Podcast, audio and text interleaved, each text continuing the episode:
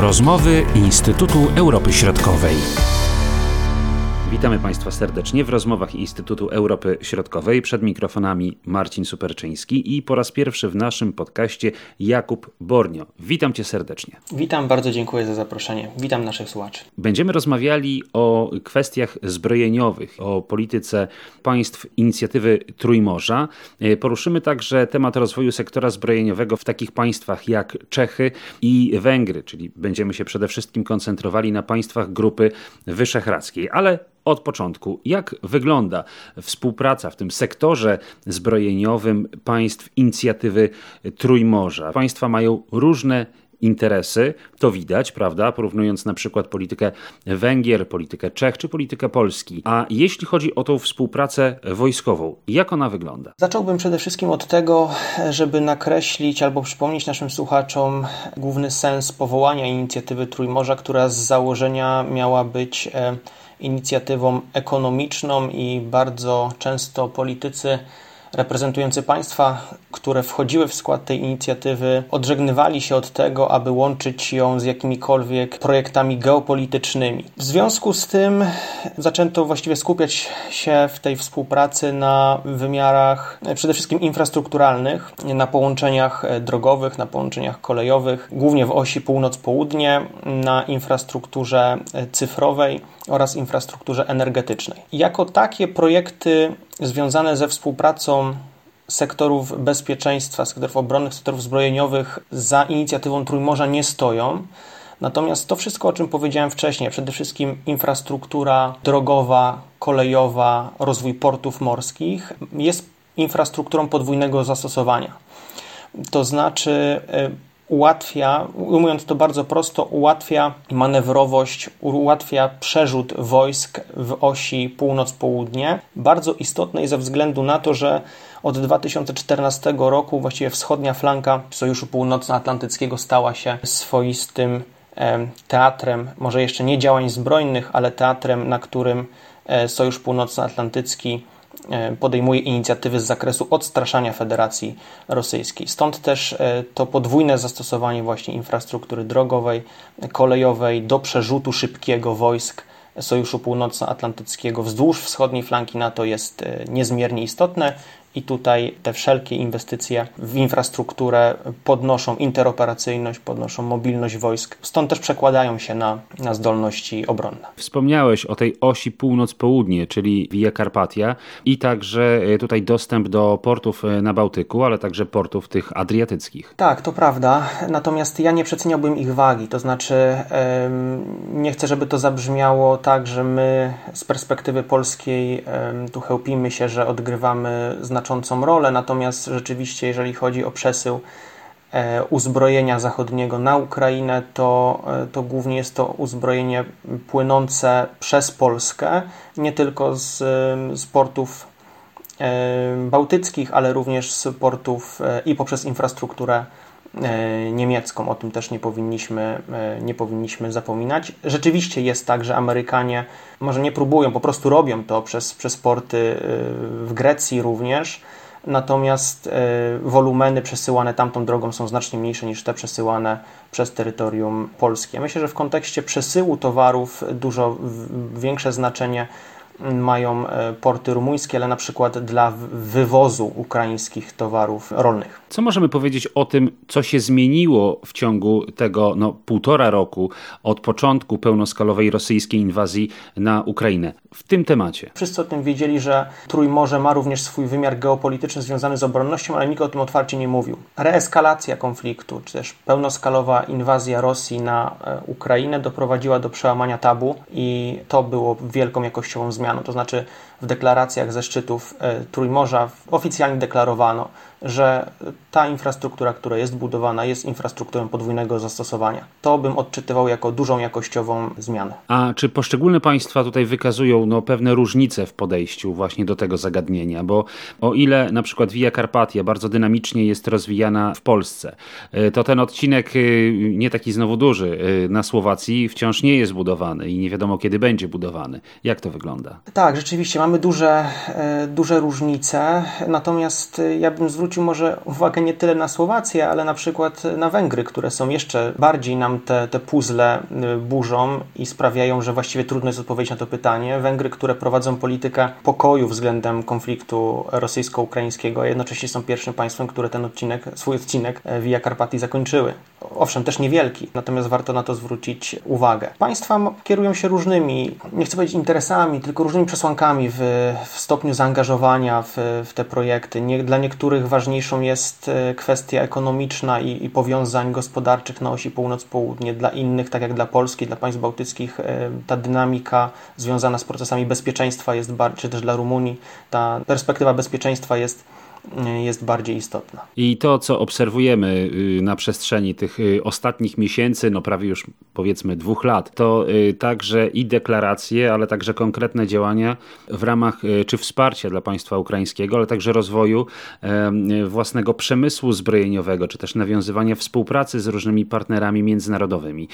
I tutaj możemy się koncentrować podczas tej rozmowy na państwach Grupy Wyszehradzkiej, przede wszystkim na Czechach i na Węgrzech.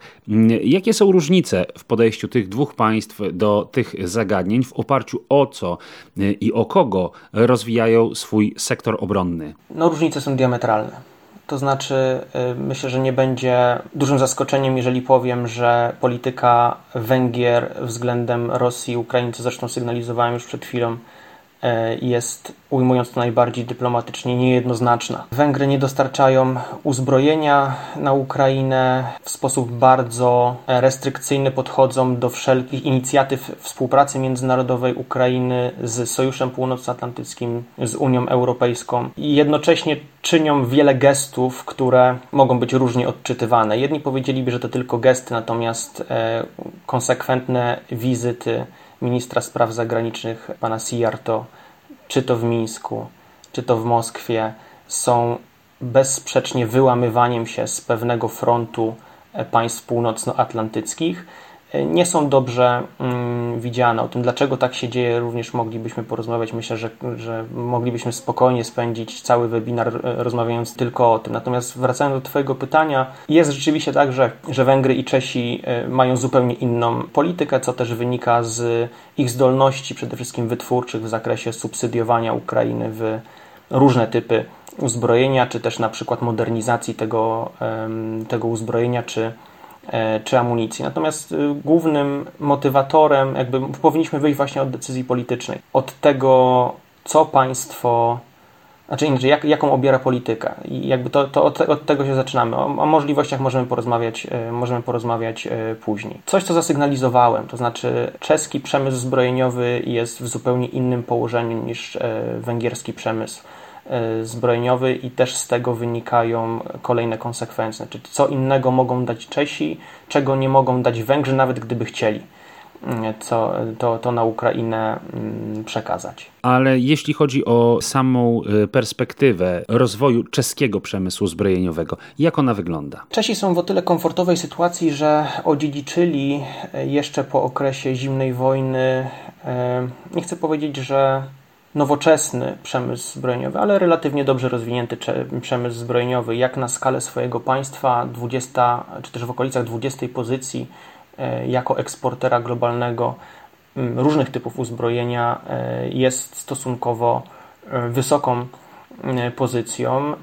Czeski przemysł zbrojeniowy produkuje rozmaite i właściwie wszystkie podstawowe typy uzbrojenia dla rodzimych sił zbrojnych, ale nie ukrywajmy, że większość tego przemysłu, czy też produktów tego przemysłu jest przeznaczona na eksport. To jest około 90% tego, co przemysł czeski wytworzy, jest następnie eksportowane. To zresztą zawarłem w jednym z komentarzy dla Instytutu Europy Środkowej, że Czesi stali się de facto beneficjentem wojny na Ukrainie, właściwie podwajając wyniki eksportowe swojej zbrojeniówki w roku 2022. Zarówno w zakresie kontraktów modernizacyjnych, sprzedażowych, uzbrojenia, amunicji. Korzystają z tego błogosławieństwa właśnie postsowieckiego standardu produkcji. Tak? Znaczy mają duże zdolności modernizacyjne postsowieckich czołgów, rodziny T-64, T-72, bojowych wozów piechoty. Zresztą Ukraińcy bardzo mocno zabiegali, podpisywali też specjalne umowy w zakresie modernizacji tego typu uzbrojenia. Czesi są bardzo pragmatyczni też w tym zakresie, to znaczy część przekazywanego sprzętu jest następnie refundowana przez partnerów zachodnich. Część programów modernizacyjnych, czy też wysiłki tej czeskiej zbrojeniówki modernizacyjne są opłacane wręcz na przykład przez Stany Zjednoczone, przez Królestwo Niderlandów. Ostatnio Dania zapowiedziała również dołączenie do tego programu finansowania wysiłków czeskiego przemysłu zbrojeniowego i politycy czescy tego nie kryją. Znaczy oni w bezpośredni sposób mówią, że zapraszają kolejne państwa do finansowania tych programów, bo możliwości modernizacyjne czy też naprawcze czeskiego przemysłu są większe niż to, co na razie jest wykonywane. Czyli można powiedzieć, że ten zasób, który został odziedziczony z poprzedniej epoki, prawda, on stał się podstawą do tej dzisiejszej pozycji także silnej państwa czeskiego. Tutaj także możemy wspomnieć o produkcji broni na terytorium Ukrainy. Z tego co pamiętam, karabinki Bren 2 mają być tam także produkowane. Tak, ostatnio mieliśmy do czynienia z takim dużym wydarzeniem, odbywającym się na Ukrainie, na które zostali zaproszeni przedstawiciele rządów i sektorów, czy też firm z sektorów obronnych państw partnerskich Ukrainy. Między innymi byli tam też Czesi, którzy podpisali kontrakty na produkcję karabinków Bren właśnie na Ukrainie, tak jak wspomniałeś. Będą tam one produkowane pod ukraińską nazwą Sicz, co myślę, że też jest takim pierwszym sygnałem, że produkcję uzbrojenia na Ukrainę można przenosić. Oczywiście to nie jest jeszcze lokowanie tam produkcji na przykład bojowych wozów piechoty czy na przykład czołgów, bo i takie zapowiedzi w przestrzeni medialnej się pojawiały, czy też takie plany były anonsowane. Natomiast to jest pierwszy krok, żeby pokazać, że to też taki wyraźny sygnał polityczny, żeby pokazać, że na Ukrainie można inwestować. To są też zresztą pomysły związane nie tylko z produkcją karabinków, ale też między innymi łusek wielkokalibrowych. A mówiąc teraz o Węgrzech i o tym, w jakim stanie jest tamtejszy sektor zbrojeniowy. Tutaj są diametralne różnice, jak już wspomniałeś, ale także pomysły i konkretne działania związane ze współpracą, szczególnie z partnerami z Niemiec. Tak, to prawda. Węgrzy nie byli w tej komfortowej sytuacji jak Republika Czeska. Zasobów przemysłu zbrojeniowego nie mają tak mocno rozwiniętego. I ambicją rządu Viktora Orbana jest bardzo szybka modernizacja sił zbrojnych na podstawie programu modernizacyjnego zatwierdzonego jeszcze w 2016 roku, 10-letniego programu zbrojeniowego.